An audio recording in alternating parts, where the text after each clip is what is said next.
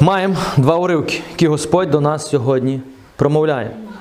Перше це послання до преображенців. Так? Ви слухали, що нині апостол Павло казав? Ну, послання до коринтян, але це до нас сьогодні. Давайте я вам ще раз прочитаю. І ви, е, ви стараєтесь слухати, що це означає до мене сьогодні. Що Павло, уявіть собі, що Павло написав листа сьогодні до тебе і до мене. І він каже: пригадую вам. Вам це кому? Нам. Мені. Він каже, пригадую, бо може ви забули. Він каже, я вам пригадую. Брати. Він тут забув написати ще сестри. Євангелію, яку я вам проповідував. Він каже, пригадую я вам, Євангелію, яку я вам проповідував, яку ви прийняли і в якій ви стоїте. Далі що він каже? Нею також, нею ви також спасаєтесь, коли держите її такою, як я вам проповідував. Інакше ви увірували надаремно. Тепер дивіться, це тільки два речення, а тут можна проаналізувати все своє духовне життя.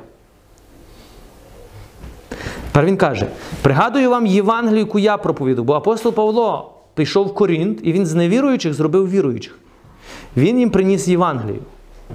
І тепер він їм каже: Я пригадую вам Євангелію, яку я вам проповідував, яку ви прийняли від мене, в якій ви стоїте, і якою ви спасаєтесь. Але каже, є одне але. Якщо ви її зберегли в точності так, як я вам проповідував. Бо якщо ви вже перекрутили її, то ви вже не спасаєтесь. Ви повірили даремно. Значить, виходить так, що можна вірити на спасіння і вірити даремно. Так виходить? Так виходить. Значить, можна ходити сьогодні до церкви на спасіння, а можна ходити даремно. Так виходить? Так. І далі він каже, про яку цю Євангелію він говорить. Бо ви, бо вам передав найперше те, що сам прийняв був. Він каже: Я сам прийняв це від Бога і вам в точністю це передаю. Що Христос умер за наші гріхи згідно з Писанням. Не Будда, не Мухаммед, не Конфуцій. Христос умер за ваші гріхи. Що був похований, що воскрес третього дня з Писання. Він з'явився Кифі, Кифа це апостол Петро, потім дванадцятьом, а потім з'явився він більш як п'ятистам братів разом. Ви, може, про цей факт не чули ніколи. Ісус, коли Воскрес був, Він з'явився, був, пам'ятаєте, Марії Магдалині, потім учням з'явився. А потім Він каже, що Він з'явився одночасно 500 людям. Не по черзі кожному. Одночасно. Одночасно 500 людей в одну ту саму секунду бачили Воскреслого Ісуса. Ніхто не може сказати, це надприродньо. Це розумієте? Це було надприродньо. І 500 людей не можуть брехати, що вони не бачили. 500 людей казали в ту саму годину, вчора, наприклад, так, так, Ісус був зі мною. І той каже, і зі мною був. І той каже, ні, він в мене був. Далі він каже. Після з'явився Якову згодом усім апостолам, а на останку всіх, немов якомусь недоносові, з'явився мені. Павло каже. На останок якомусь недоноску з'явився і мені. Якомусь там, знаєте, такому. Бо я найменший з апостолів, я недостойний зватись апостолом, бо я гонив церкву Божу. Павло каже. Благодаттю Божу я є те, що є. Колись він каже, я гонив церкву Божу, а нині він каже, я найбільший з апостолів. Але оця найбільшість є не завдяки моїм заслугам, а завдяки благодаті. Ми можемо багато про це говорити, але зараз немає часу, щоб ви зрозуміли. Благодать Божа робить з нас тими людьми, якими хоче бачити Бог. Ми самі не можемо стати. Самим без Бога ми можемо тільки грішити. Но з Божою благодаттю Бог може нас міняти. Далі він каже: а благодать Його в мені не була марна. Бо ж я працював більш за всіх них, Та не я, але благодать Божа, що зі мною. Чи, чи то я, отже, чи, чи то вони, так ми проповідуємо, так ви і увірували. Отак само нині це слово дійшло до нас сьогодні, в 21 столітті, 2019 році, у село Преображенка. Благодать Божа переносить цю Євангелія з покоління в покоління, з покоління в покоління, з покоління в покоління. Але Павло задає сьогодні питання. Нею ви також спасаєтесь, коли держите її так, як ми вам проповідували, бо інакше ви увірували надаремно. І ми зараз почитаємо Євангелія, як можна вірити даремно, а як можна вірити на спасіння.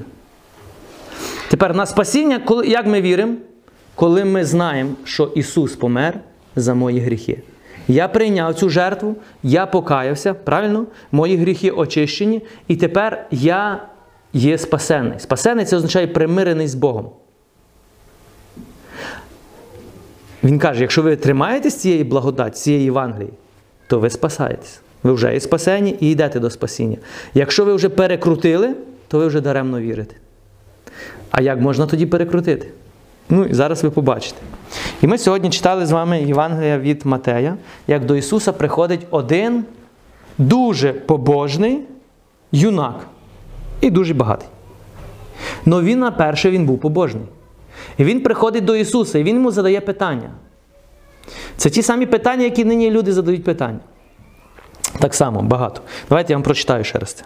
Аж ось один приступив до нього, кажуть, учителю, що доброго я маю чинити, щоб мати життя вічне.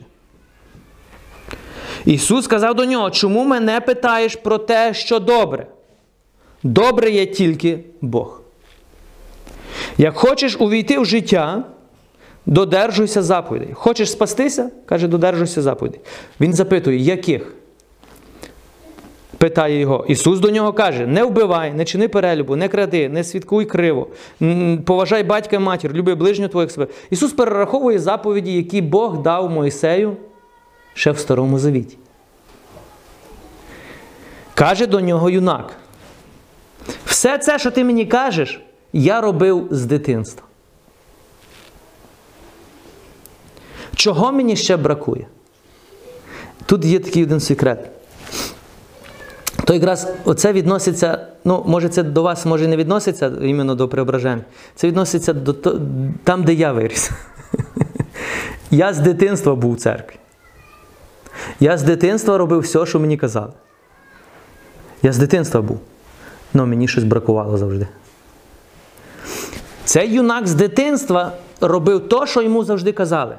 Роби то, роби то, роби то, роби то. Він це все робив. Но в серці була пустота. Він розумів, що щось бракує йому ще. Він розумів, що ще що... він робить правильні речі, все ніби правильно, але в серці пустота. Отак, я пам'ятаю, як я вам казав, так в мене було до 26 років.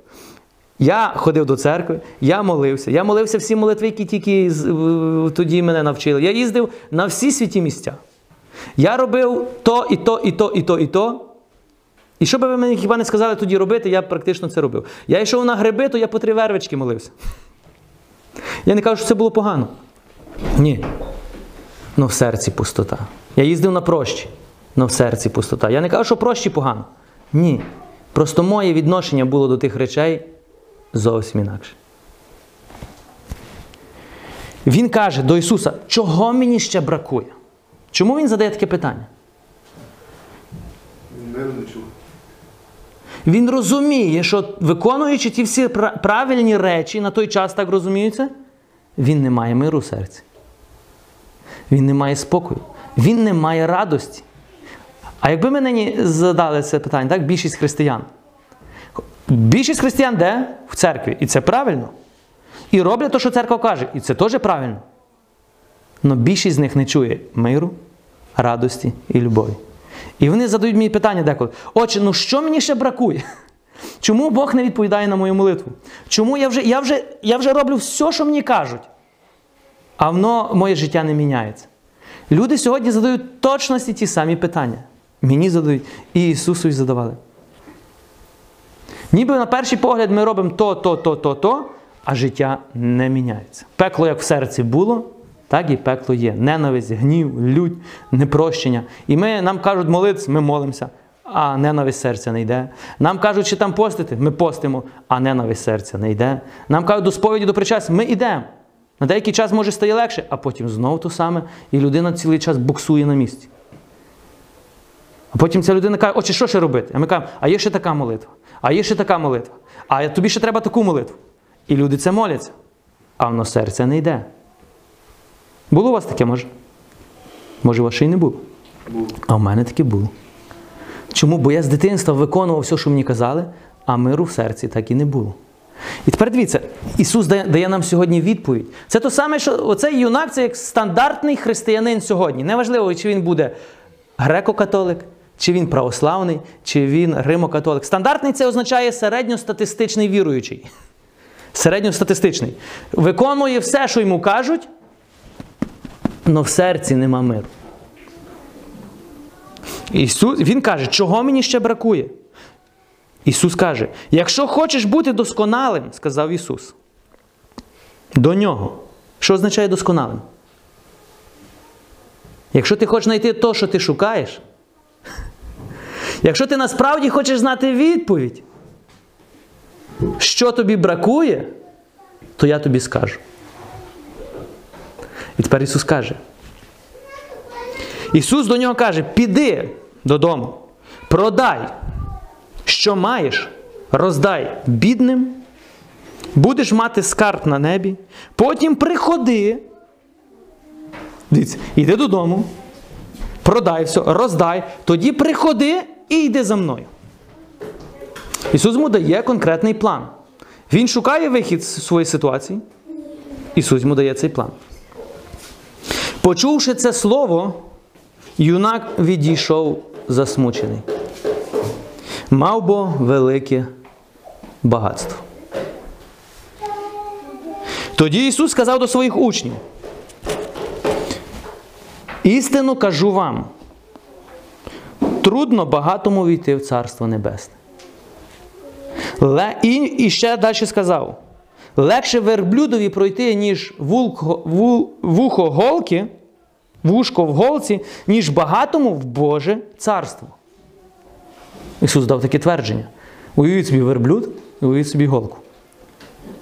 Каже, верблюдові легше навіть увійти через цю голку, чим багатому війти в царство. Почувши це, тепер дивіться, учні дуже сильно здивувались. Для них це було. Зараз ви зрозумієте, чому вони здивувалися.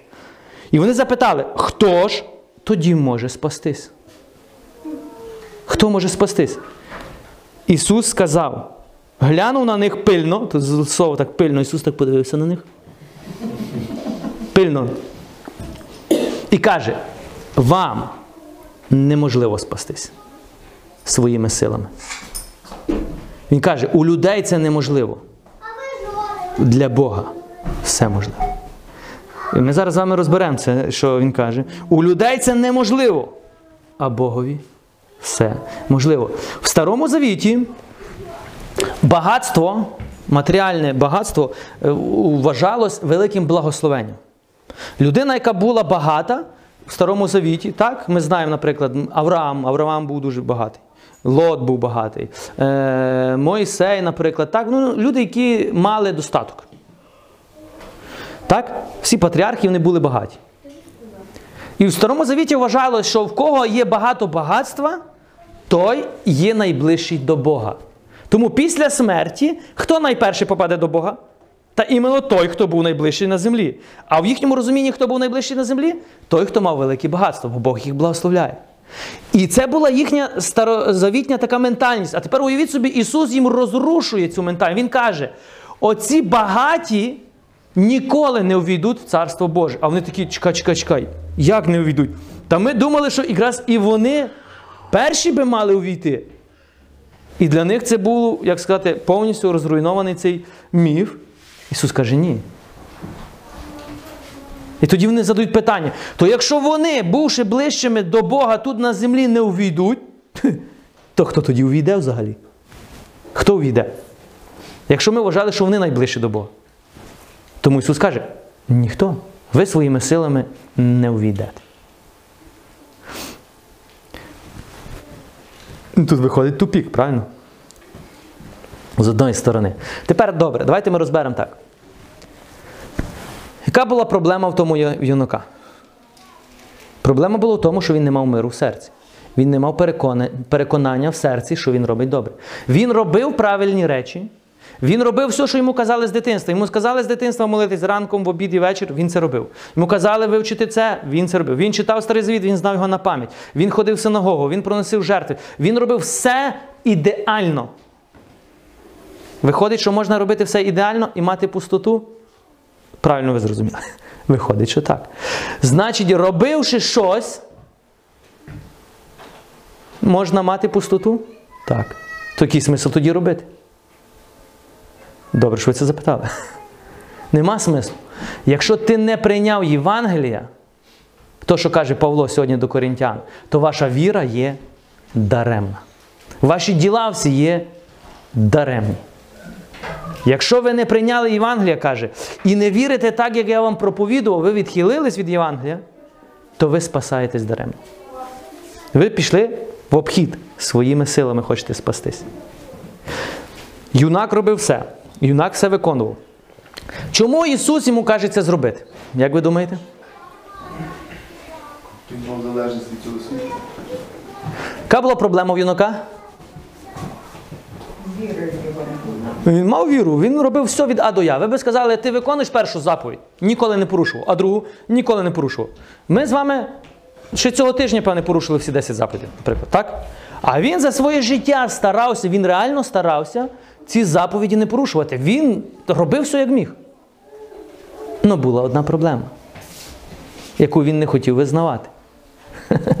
Це так дуже похоже на нас сьогодні. Є одна. Ми знаємо, що ми деколи робимо все правильно, але деколи є одна проблема, яку я не хочу визнавати. Ну ніяк не хочу визнавати. І якби я став сьогодні перед Богом, і я би йому сказав, Боже, кожну неділю ходжу в церкву. Ти ж бачиш. Мало того, що я ще там служу. ну, про себе говорю. Кожен день читаю Біблію. Я би перерахував Ісусу. Ісус каже, я пишаюсь тобою.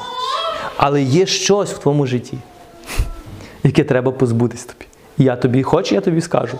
Я такий. Ісус, я знаю. Я знаю, що воно є. Ні, це може не бути багатство. У цього юнака це було конкретно багатство. Нам легше, у нас багатства нема. І ми деколи думаємо, люди думають, та я не багатий, значить ця притча до мене не стосується. Ні, дорогесенькі. Проблема цього юнака була, що його серце було прив'язане до багатства. Но моє серце. Якщо нема багатства, то я буду прив'язаний до чогось іншого. Ви розумієте? Проблема не є в самому багатстві, щоб ви зрозуміли. Проблема є в любові до цього багатства. В чому була проблема? Тепер дивіться, щоб ви зрозуміли, він був багатий. І це було нормально. Не сказано, що він вкрав. Не сказано, що він нароб... на... нажився це багатство якимось неправильним шляхом. Ні. Може, це був спадок, може, це його батьки були багаті. Ми не знаємо. Но його багатство було праведне. І всі вважали, що це, ну, це нормально, поки він не зустрівся з Богом. Всі думали, що це від Бога, поки він не зустрівся з Богом. І Бог йому каже: Ти зараз мені хочеш переконати мене, що ти любиш мене. Ну, бо Ісус це Бог, правильно? І Він каже, ти хочеш зараз переконати мене, що ти ідеально служиш мені. Но є в твоєму житті щось, чому ти служиш більше, чим мені. І це твоє багатство. І тепер Ісус каже: якщо ти дійсно хочеш бути чесний переді мною, так як ти зараз розказуєш, ти любиш мене всім серцем, всією душою, то іди і позбудься того, що в твоєму житті забирає багато часу, багато думок, багато твоєї сили і всю твою надію. Позбудься, а тоді каже, іди за мною і виконуй те, що я кажу. Тоді ти будеш в тій позиції, в якій ти хочеш бути. Тоді прийде мир в серце, прийде радість і прийде любов. В чому була проблема юнака? Уявіть собі, що знаєте, як ця Тереза, вага така. З одної сторони, він каже, що я роблю все для Бога. Чому? Бо я то-то-то-то. З другої сторони, він надіється на своє майно. І це легко перевірити, знаєте. Легко вірити в Бога, коли в тебе в кишені чи в банку пару тисяч доларів стоїть на рахунку. тоді дуже легко вірити в Бога, що Бог тебе забезпечує. Ну проблема, ти не віриш в Бога, ти віриш в гроші, які в тебе в банку стоять. Чи ви це розумієте? Легко вірити, що Бог тебе забезпечить, купить хліба, якщо в тебе тисячу гривень сьогодні в, раху... в кишені. Ти скажеш, так, Бог мене дасть сьогодні хліба. Ну насправді ти надієшся не на Бога, а на ті гроші, які в тебе є в кишені. Я вам не кажу, що не треба мати грошей, щоб ви зрозуміли. Так, в банку не треба складати гроші. З досвіду вже маєте побачити, що скільки людей збанкрутіло. Це не є Божа система. В чому проблема була цього юнака? Проблема цього юнака була в тому, що він всю свою надію клав на своє багатство, а не на Бога. Тепер дивіться, можна вірити, думати, що я вірю в Бога, але насправді довіряти і надіятись на гроші. Тут була проблема. Проблема не в самому багатстві, ви це зрозуміли. Проблема була в тому, що він всю надію поклав на своє майно, а не на Бога. Чи ви це розумієте? Тепер що Ісус каже? Ісус йому каже: якщо хочеш дійсно бути спасений, якщо ти хочеш бути таким, яким ти хочеш бути, іди додому і позбудься того, що мішає тобі повністю довіритись мені. А це для нього був виклик. І він пішов сумний додому. Чому він пішов сумний? Чому? Бо він не хотів почути то, що він почув. Він хотів, щоб Ісус його похвалив. Він хотів, щоб Ісус сказав, ти молодець. Нема такої людини в світі, як ти. Ти один святий. Но Бог йому сказав зовсім інше, що він не хотів чути. Окей. Ну, у нас багатства нема. Але до чого сьогодні моє серце може бути при, е, прив'язане? Знайомства з людьми. Ні, навіть не з- не йдеться в Фейсбук. Я рішаю якісь справи. Мені треба документи зробити. Що я шукаю? Людей, які мені поможуть це зробити. Ви це розумієте? Я автоматично хочу обійти зразу закон. Я шукаю деколи надіюсь не на Бога, а надіюсь на якихось авторитетних людей. Треба будувати церкву, але в мене нема грошей. То й слава Господу, бо коли тебе будуть гроші, то любий побудує, коли є гроші. Правильно? Тепер, що ти будеш, на що ти будеш класти надію? Якщо ставиш на Бога, то роби, а Господь дасть. Якщо ставиш на гроші, то ти ніколи не почнеш робити. Чому? Тобі нема грошей. Тут зразу перевіряється. Чи ви це розумієте? Для людей цього світу це нелогічно. Для віруючих це логічно. Віруючий кладе всю надію на Творця. Невіруючий є або нема. Тому він не віруючий. Він не вірить в Бога, він вірить тому майну, що має.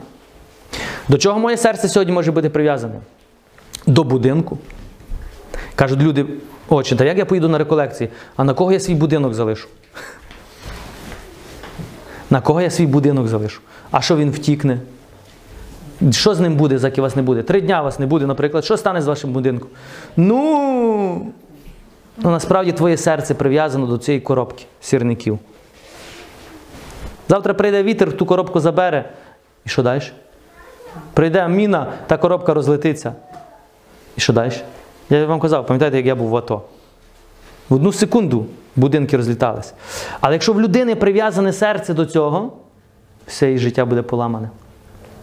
До чого моє серце сьогодні може бути прив'язане? До чоловіка або до жінки. Ну, в мене, наприклад, до жінки, а в жінки до чоловіка, до дітей, до машини, до своїх талантів, До комфорту. до комфорту. Каже Ісус, хочете зі мною? Ну, кондиціонеру не буде. О, ну і Боже, як не буде кондиціонеру? І води теплої не буде. Уф. Я вже подумаю, чи йти тобі служити. Так? Що Ісус каже, і деколи обіду не буде. Щось перекусиш, ну не будеш вже їсти так і. Ну точно не йду. Все. От коли ти мені забезпечиш все, що я хочу, я піду. Ну, сьогодні люди ставлять умови, так Богу. А, Бог каже, ти недостойний за мною йти. Чому? Бо в твоє серце поки прив'язане до земних речей. Ну, ми скажемо з вами, ну, у нас цього нема. Я вам просто скажу своє життя. Я не знаю, як у вас, я можу сказати про своє життя. До 26 років я був в точності, як цей юнак. Багатий юнак. У мене була машина за 20 тисяч доларів. Я був дійсно багатий юнак і дійсно виконував все, що мені казали. По мірках того часу я виконував все. Я молився, їздив на прощі, я верив, ну все. В точності, якби я став перед Ісусом, Ісус би мені сказав, дорогесенький, ну кого ти обманюєш? Ти ж свою надію поклав на своє багатство, а не на мене. А ти це все робиш тільки заради думки, залежності від думки інших. Тебе батьки просто так навчили. Ти виріс в такому світі, і ти просто це робиш, бо всі так роблять. А от оце твоє справжнє життя. Тому Ісус каже, іди позбудься цього. А я би сказав, Боже, ну як позбутися? Це смисл мого життя. Я жив від машини до машини, тому моє багатство заключалося в новій машині, і моя надія заключалась тільки в грошах. Так і було. Якби в той час мені Ісус сказав іти продати, я би теж відійшов геть сумний. А як Ісус? А як жити? Що мені в монастир піти чи що? Знаєте, як люди зразу кажуть, то що, чи ви хочете сказати, щоб я вже в монастир, монашко стала? Не хочу вам таке сказати. Вам вже пізно. Я хочу сказати, що треба покласти надію на Бога. Був такий момент в нашому житті в подружжі, де ми не мали грошей купити хліба. Коли ми почали довіряти Богу, то все наше багатство ставало менше, менше, менше, менше. По лозіці виходить, чекай, якщо я довіряю Богу, то Бог би мене мав забезпечувати. В чому ти хочеш довірити Богу? Наприклад, якщо ви хочете мати гроші, підніміть руки. Хто би хотів мати фінанси, щоб про них ніколи не думати, наприклад, так як Бог каже, я тебе. Ні, всі ні, підніміть руку. О, перебачу. О, бачите, Таня не хоче, нашої. Не так все має. Тепер дивіться. Ви хочете мати фінанси, дивіться, про що я говорю? Я не кажу вам багато, щоб вам ставало рівно стільки, скільки вам треба, не більше, не менше, щоб ви не думали ніколи, де їх взяти. Це нормально. Це те, що Бог каже, я буду забезпечувати твої потреби. Ви хочете мати? То Бог вас їх забере у вас. Пройде час, деякий час зараз, що Бог забере у вас всі гроші. Дивіться, ми хочемо, щоб вони додавались, а їх буде ставати менше. Чому менше? Чому їх буде ставати менше? Знаєте чому? Бог забере в тебе всі гроші. Я вам скажу, у нас такий був період, де в нас не було ні копійки. І ми прийняли рішення нікого не зичити. Ми прийняли рішення просто довіряти Богу.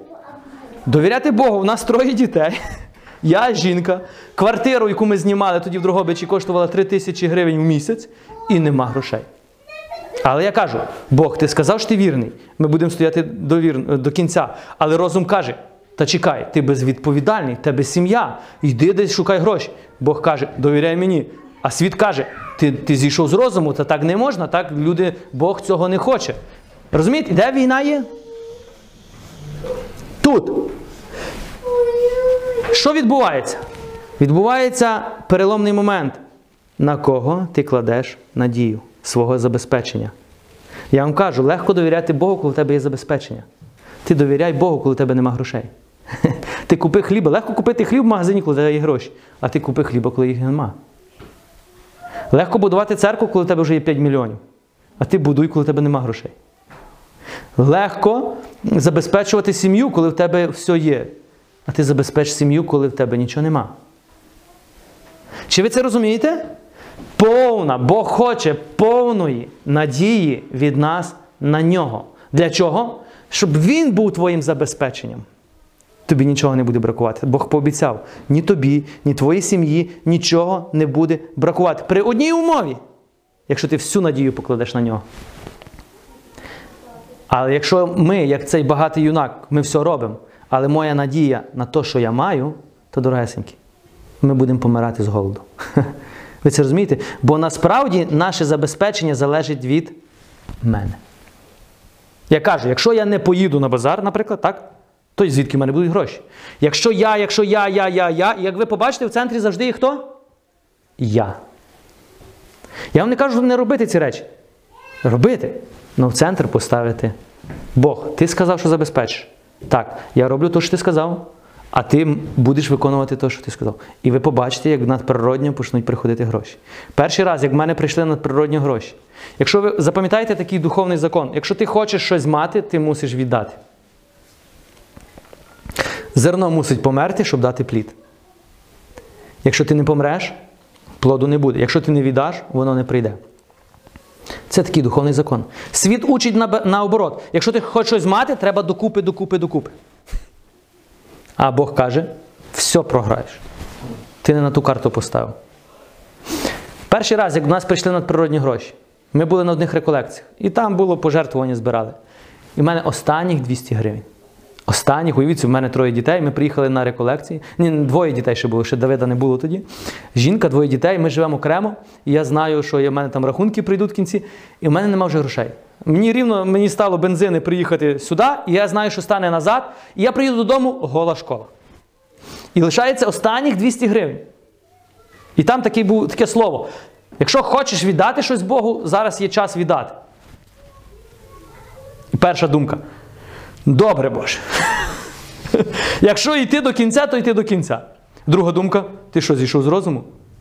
Дітям хто хліб купить? І боротьба тут. Завжди буде боротьба. Пам'ятай. Світ буде тобі переконувати, що ти робиш неправильно. Бог буде казати, давай. Все залежить, кому ми довіряємо. Я прийняв рішення, я віддаю, навіть Христині не сказав. Я беру цих 200 гривень. Я повністю віддав. Я сказав, Боже, добре, буду чесний. Все то все. Ти вже бачиш, не маю ні копійки. І я мав спокій. Знаєте чому? Ну, бо вже не мав ні копійки. Вже нікуди діватися. Коли ти на нулю, тобі нікуди діватися. Тобі лишається тільки чистим серцем довіряти Богу. Ну, це при умові, якщо ти віриш Богу, бо якщо ми збанкрутіли, це не той ноль. Це не, то, це не той ноль, де ми можемо довіряти. Ми збанкрутіли через розумієте? Це коли ти з вільної волі хочеш збанкрутіти, а не коли ти з волі сатани збанкрутів. Треба це теж розрізняти. До вечора мені на рахунок приходить 900 гривень. Ми до сьогодні не знаємо. Ми обдзвонили всіх знайомих, думали, хто це міг перекинути. Ніхто з тих знайомих нам не перекидував. Просто прийшли гроші. Для мене вже до вечора було підтвердження. Бог каже: віддаєш мені, я ніколи в боргах не буду. Відтоді я зрозумів. Розумієте, це був такий переломний момент, оцей момент тут. Відтоді я зрозумів, що Бог каже правду: віддай мені, а я дам тобі. Будь залежний від мене, а я тебе забезпечу. Від цього моменту ми почали практикувати віддавати. віддавати. Ми до сьогодні віддаємо десятину. Нам ніколи нічого не бракує. Нам не бракує, ніхто з нас не працює на роботі, і нема в нас стабільних доходів. У нас взагалі ніяких доходів нема. І від вас я гроші не беру. Брав я від вас гроші? Не беру. Ми ще наоборот самі даємо. Чому? Ми живемо по одному духовному закону.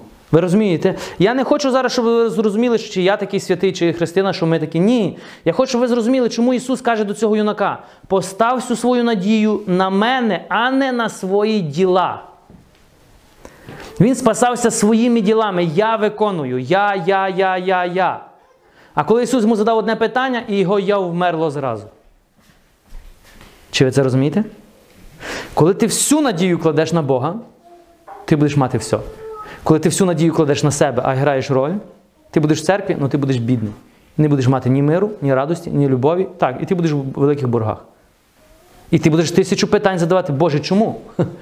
А Бог би тобі відповів, чому? Ну ти не хочеш чути. Бо ти не хочеш зараз відрізати то, що тебе прив'язує. Це може бути обіда, тебе тримати. Тебе може тримати якесь непрощення, тебе може тримати якийсь гнів. Так? Є люди, які ціле життя в церкві, я вам говорив вже так, але до кінця життя вони не можуть простити. Я цього не, Для мене це ну, це, це проти логіки взагалі. Я не розумію, або їм церкві не пояснили, або вони так і не зрозуміли суті християнства. Ото, що Павло каже, ваша віра є даремна, бо ви не повірили в так, як я вам проповідав. Давайте я вам після цього всього скажу добру новину. Що відбувається з тими людьми, і ви побачите, що це відбувається в моєму житті сьогодні, і воно буде відбуватися в вашому. Повірте, ваше село є бідне село. З матеріальної точки зору це бідність. Це розумієте? Але ця бідність привела, це людський розум привів до цієї бідності. Щоб ви це зрозуміли. Чи можна з цієї економічної кризи вийти? Можна. Я намалюю вам план. Но більшість людей обернеться, як цей юнак, і скаже: ми цим планом йти не хочемо. Ми не хочемо йти. Чому? Бо ми і так бідні, а ти хочеш, щоб ми взагалі померли з голоду. Щоб вийти з цієї бідності, вам потрібно навчитись віддавати.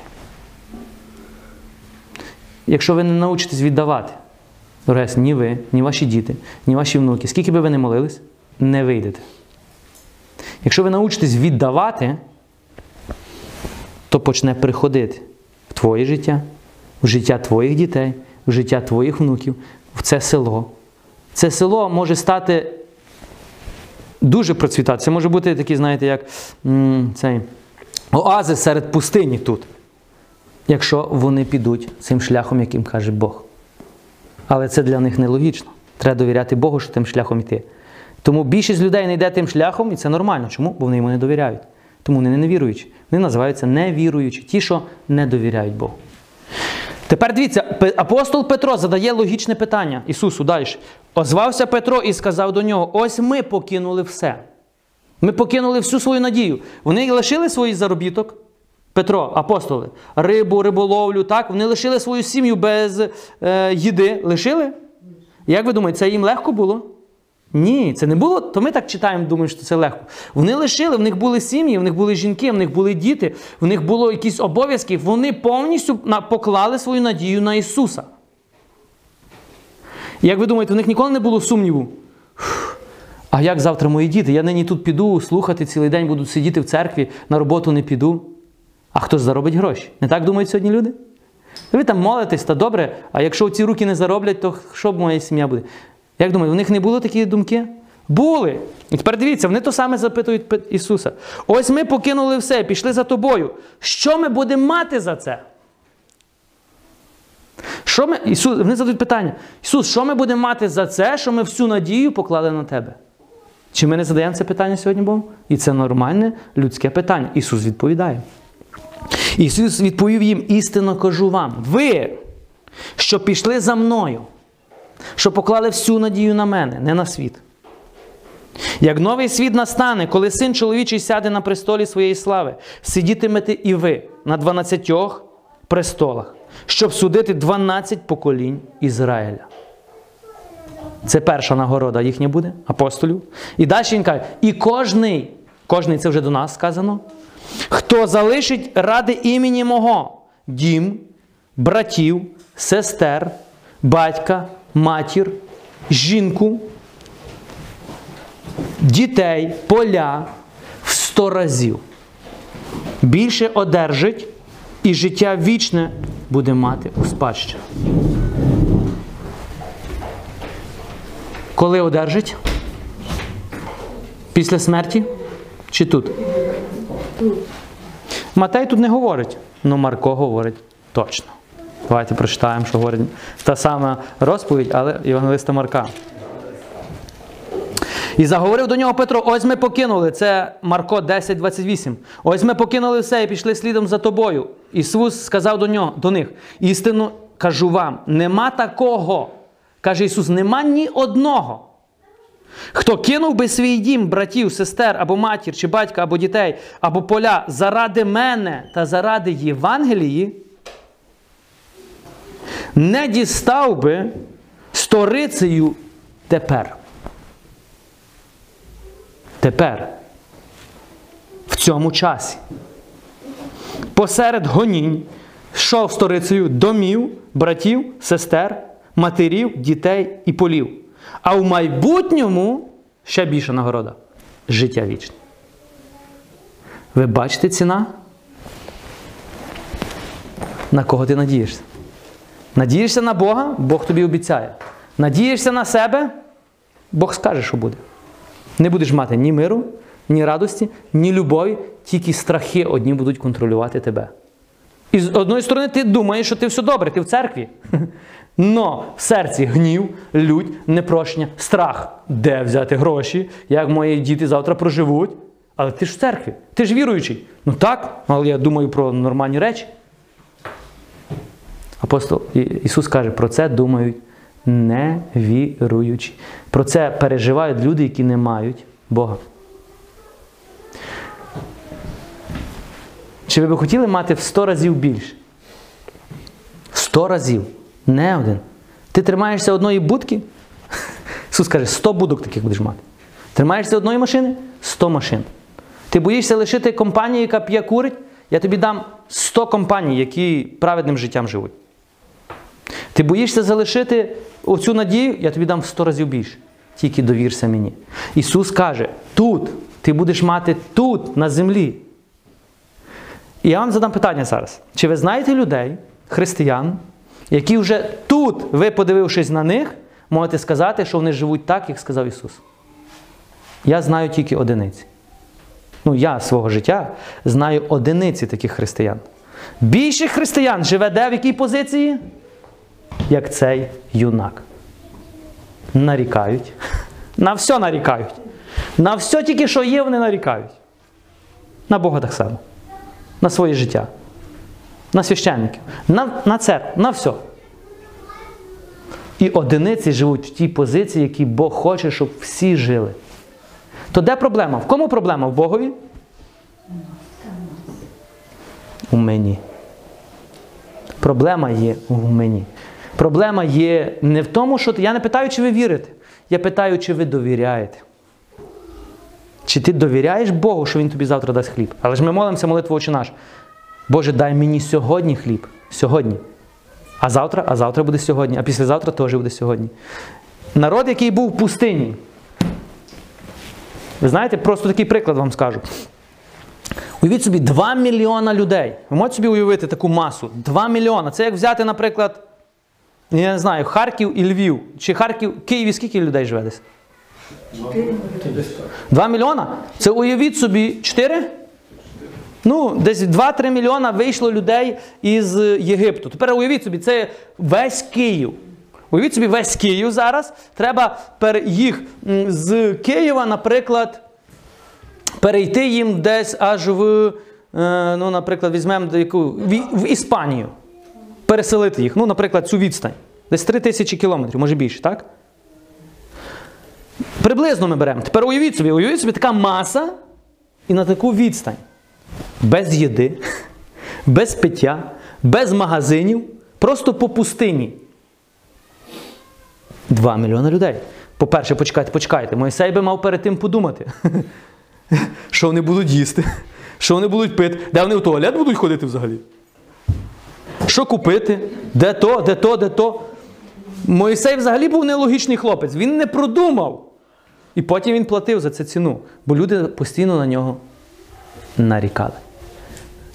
Мойсей був не логік. Мойсей довіряв Богу. Це ж розумієте? Бог сказав, іди і зроби, він ішов робив. І вийшло 2 мільйона людей в пустині. І вони були такі щасливі, що вони вийшли з рабства. Ну через пару днів желудок каже своє. Радість швидко перетворилась у ми хочемо їсти. І до, як ви думаєте, 2 мільйони людей до кого прийшли? До Моїсея. Слухай, Моїсей, ми то щасливі, що ми зараз вільні. Ну є одна проблема: ми помираємо з голоду. Тому дай нам їсти. А Мойсей почав думати: ого, не подумав я про це. Пішов до Бога. Бог каже: Боже, ну вони дійсно голодні. Що мені з ними зробити, наприклад? Так, як, де я їх нагодую? А тебе нема, сільпо нема, а шану нема. Де купити їм їду? Бог каже, Мойсей, чи ж не я тобі сказав вивести народ? То значить, я подбав за ці речі. Мойсей вже починає щось розуміти. Може, і дійсно Боже.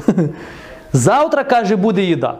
Рано люди встають, і коли зійшла роса, манна зійшла на всю цю землю. Манна.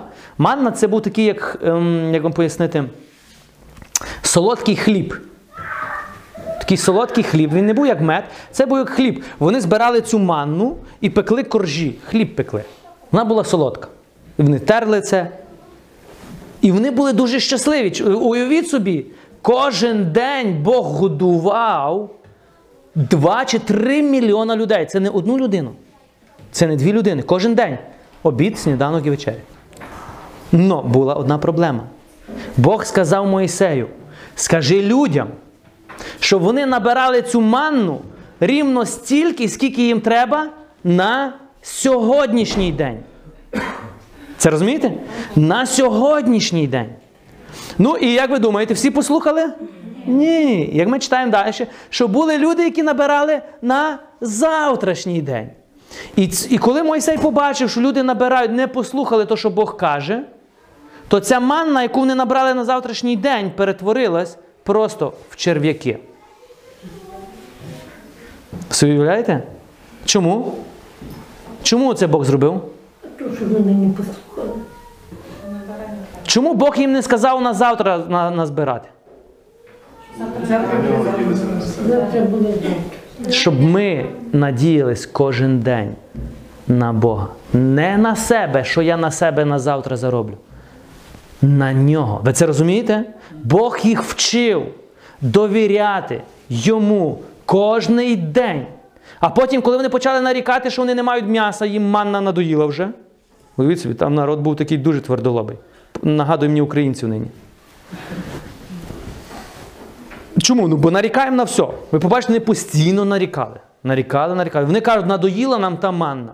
Дай нам м'яса. Мойсей каже, де я м'яса вам наберу. І Мойсей пішов з Богом сваритись. Каже: Бог, ти народив цей народ, ти сказав мені, «Так, займись з ними, бо я вже вбий мене, бо я вже з ними не витримую. Уявіть собі, всі питання, вони всі до Мойсея. Я не знаю, свя- свята людина цей був Мойсей. Я би розстріляв той всій народ. Ну він мав терпіння. Бог каже, я дам їм м'ясо. Бог дав їм м'ясо. За один день прилетіло перепелиць, скільки попадало в цей табір. Вони збирали їх, два дня збирали. Но запалав гнів Божий на них, і прийшов мор і знищив багато людей. Чому? Як ви думаєте? Чому запалав гнів Божий, коли вони збирали? Бо вони знов збирали на завтра.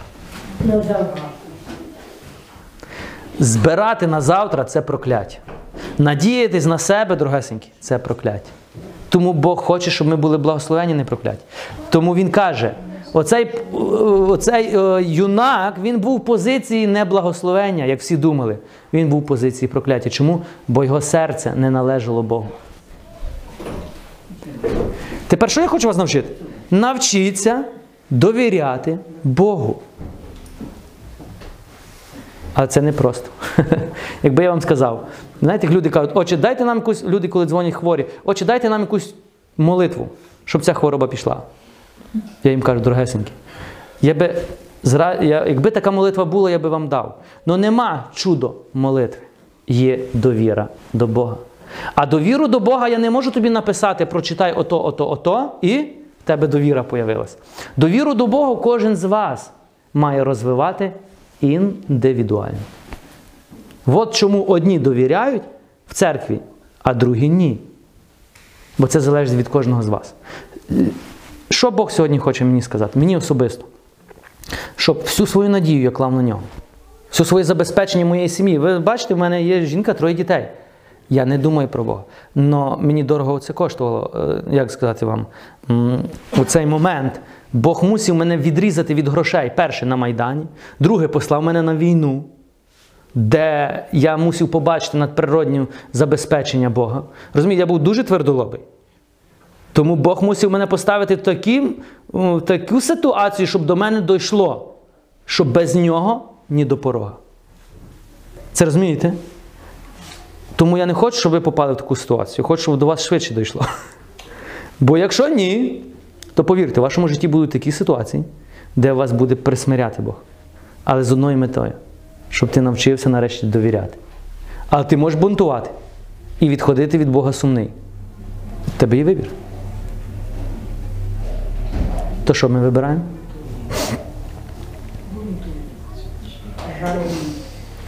Вибираємо бунтувати і жалітись, так? Та то не треба вибирати, ми так до тому сидимо. Давайте почнемо практичні речі. Ви хочете почати дійсно так робити? Чи ми послухаємо і розійдемося? Хочу. Точно? Юнак теж хотів почути, але як він почув, то потім не дуже він хотів це робити вже. Він пішов сумний. Підніміть руку, хто хоче почути конкретно. Ми багаті, скажемо, так нам нема. Ні, я не кажу вам, що Христя не хоче стане знову. Хочете чи не хочете?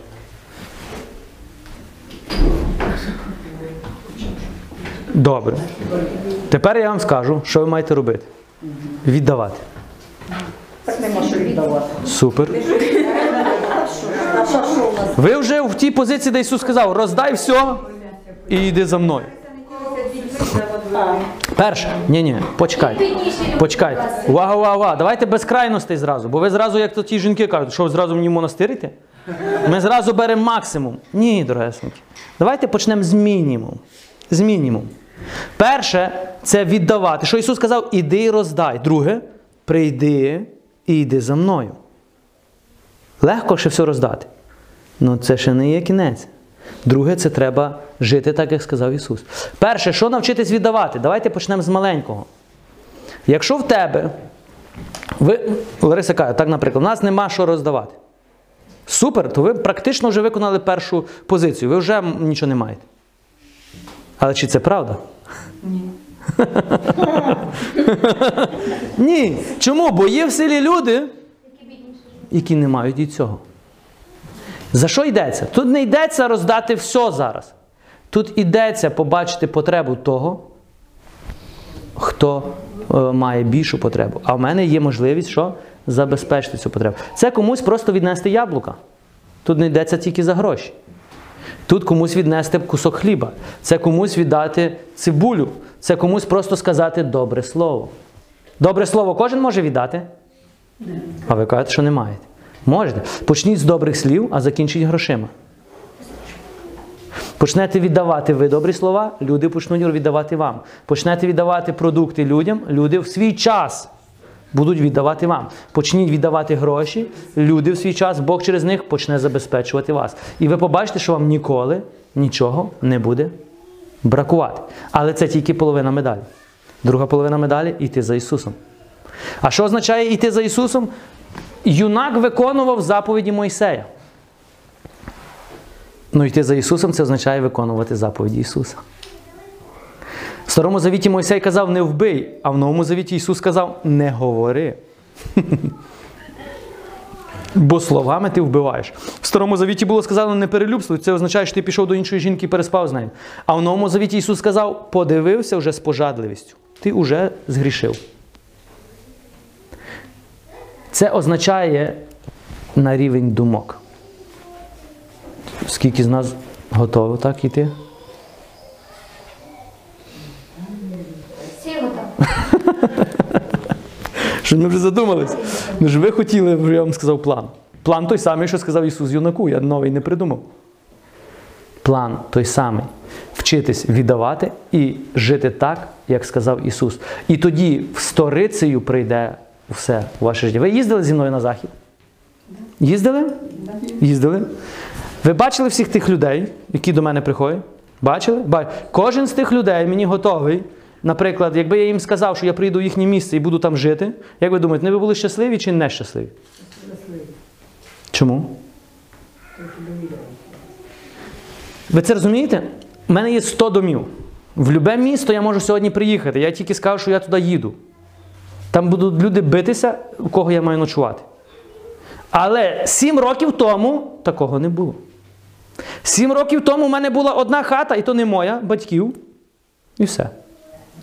Що змінилося? Сьогодні, якщо мені треба гроші, ну, бачите, хтось злапав цю фішку. Хтось в Фейсбуці зрозумів, що я живу таким законом, і він вирішив, ну в нього не йде, тому краще підтусувати карти. Так? В Фейсбуці хтось під моїм іменем зареєструвався і гроші просив. І люди, якби ми це не зупинили вчасно, то люди б йому перекинули. Чому вони мають довіру до мене? Якщо б мені треба сьогодні попросити, люди би дали. Чому? Бо вони знають, що я ніколи в них гроші не беру. Чи це розумієте? Але сім років тому, якби я когось попросив, то люди на мене би дивились з процентом тільки. Я тобі позичу, ну тільки з процентами. Що змінилось? Чи це розумієте? В любе місто, якщо мені треба машину, Я прошу, там треба мені, я кажу, люди віддають свої машини тільки для того, щоб я свої потреби там їздив, наприклад. Так? Чому? Люди готові віддати тобі все. Чому? Коли бачать, що ти живеш так, як сказав Бог. І люди тобі не дадуть ні копійки, коли ти живеш так, як не сказав Бог. Це називається лицемірство. Це називається, якби це все зрозуміли, всі священники, всі решту, хто сьогодні служить, що отаким методом Бог казав. Не вибивати з людей гроші, не казати дай задай, якщо не заплатиш, я не поховаю. Це шарлатанство, це не є насправді служіння. Так, Папа Римський сьогодні дуже жорстко критикує. Він каже, неможливо, щоб в церкві були тарифи. Це не церква, це тоді магазин якийсь. Як можна продати Боже прощення? Як можна платити за Ісуса в причасті? Це магазин. І тому більшість людей сьогодні має відношення до Бога не як до Бога, який любить, а до Бога, який треба заплатити. Отже, скільки треба заплатити, щоб похрестити дитину? Отже, скільки треба заплатити, щоб поховати? Та у вас скільки грошей нема, скільки треба заплатити? Ну, тут знайду дешевшого священника. І це неправильно. Тому всі тут люди не віруючі. Через що? Через отаких священників. І Бог каже: дасте за це звіт. Кожен священник особливо дасть звіт, і я дам звіт за вас. За що? що? За те, що ми перетворили Боже в бізнес за гроші. Ми то, що є святе, оподаткували і поставили ціни. В Божих очах це. Бог, я не знаю, Бог розстріляє на місці, певне, зразу, хіба ти прийдеш за таке. Даром прийняв, даром давай. Деяких священиків я розумію, чому вони таке роблять. Вони просто виживають. Їхні сім'ї виживають і вони мусять йти або на роботу. А чому? Бо не довіряють. Все дуже просто. Бо не поставили на Ісуса, а поставили на свої зусилля. Я не суддя їм, але люди сьогодні розчаровані через те. Якщо ми сьогодні представимо Бога отакого, то люди розчаруються. Якщо такого, то люди прийдуть. Я хочу, щоб в вашому житті було все. А щоб в вашому житті було все, мені треба з вашого життя забрати. Дещо. А ви впираєтесь. Люди не хочуть віддавати. Люди тримаються за, особливо якщо взяти за гроші, руками і ногами. Чому? Бо ми за це прив'язані. Проблема не в грошах. Проблема, що ми прив'язані до тих грошей.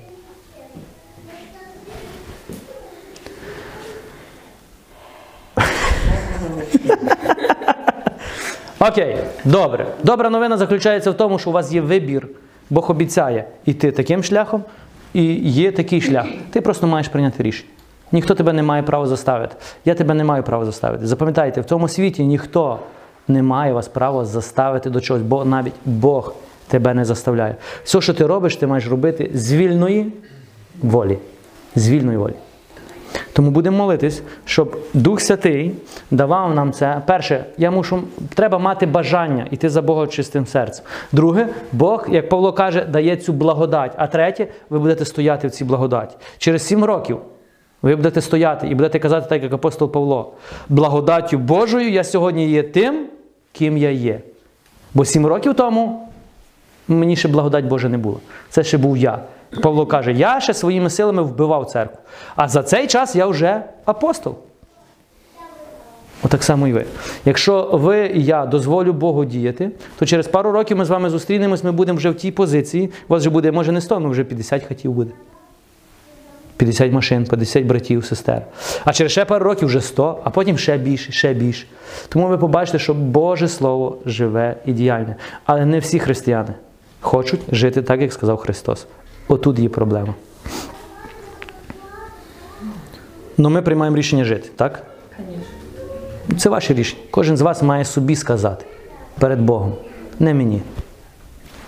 А тоді робити висновки. Тоді ця благодать приходить на вас, на ваших дітей, на ваших внуків і на тисячне покоління. Або це прокляття. Ви би бачили, скільки би вам свідчень дав, скільки людей розчаровані в церкві через те, що тато священник, тато дяк. діти стали атеїстами. Чому? Бо вони кажуть, вони в церкві співають гарно, а додому прийдуть, жінку б'ють, мене б'ють, двойне життя. І такі діти кажуть, я з церквою нічого спільного не хочу мати. Чому? Бо там всі лицеміри. Чому? Бо він бачив це лицемірство в своїх батьках, а його батьки провадили цю церкву. І тепер це насправді брехня, що всі лицеміри, але в очах цих дітей він буде дивитися на кожного священника, на єпископа, як на лицеміра. Вони просто грають роль. Насправді деякі священники дійсно люблять Бога. І єпископи люблять Бога. Але ми можемо спортити молоді вже образ, і вони будуть дивитися через призму оцього лицемірства. Давайте тако. Краще йти за Богом, так як він сказав. А якщо ми не йдемо так, як він сказав, то краще не йти взагалі. Добре? Чорний або білий. Холодний або гарячий. Глітипний це найгірший стан. Бо літипний це і не так, і не сяк. Це не мусите вибрати сьогодні. Це ми маємо прийняти рішення тут в серці. Боже, я хочу. Ти бачиш, я не можу ще, але я хочу. І крок за кроком, крок за кроком, крок за кроком. І ви побачите, що ми в цьому стані будемо. Щось не бачу ентузіазму в ваших очах. Я ж вам показав добру новину, як вийти з прокляття, а ви щось не дуже раді. Не раді? Раді? Раді, раді. Ми дуже раді. Аллилуйя. Серега.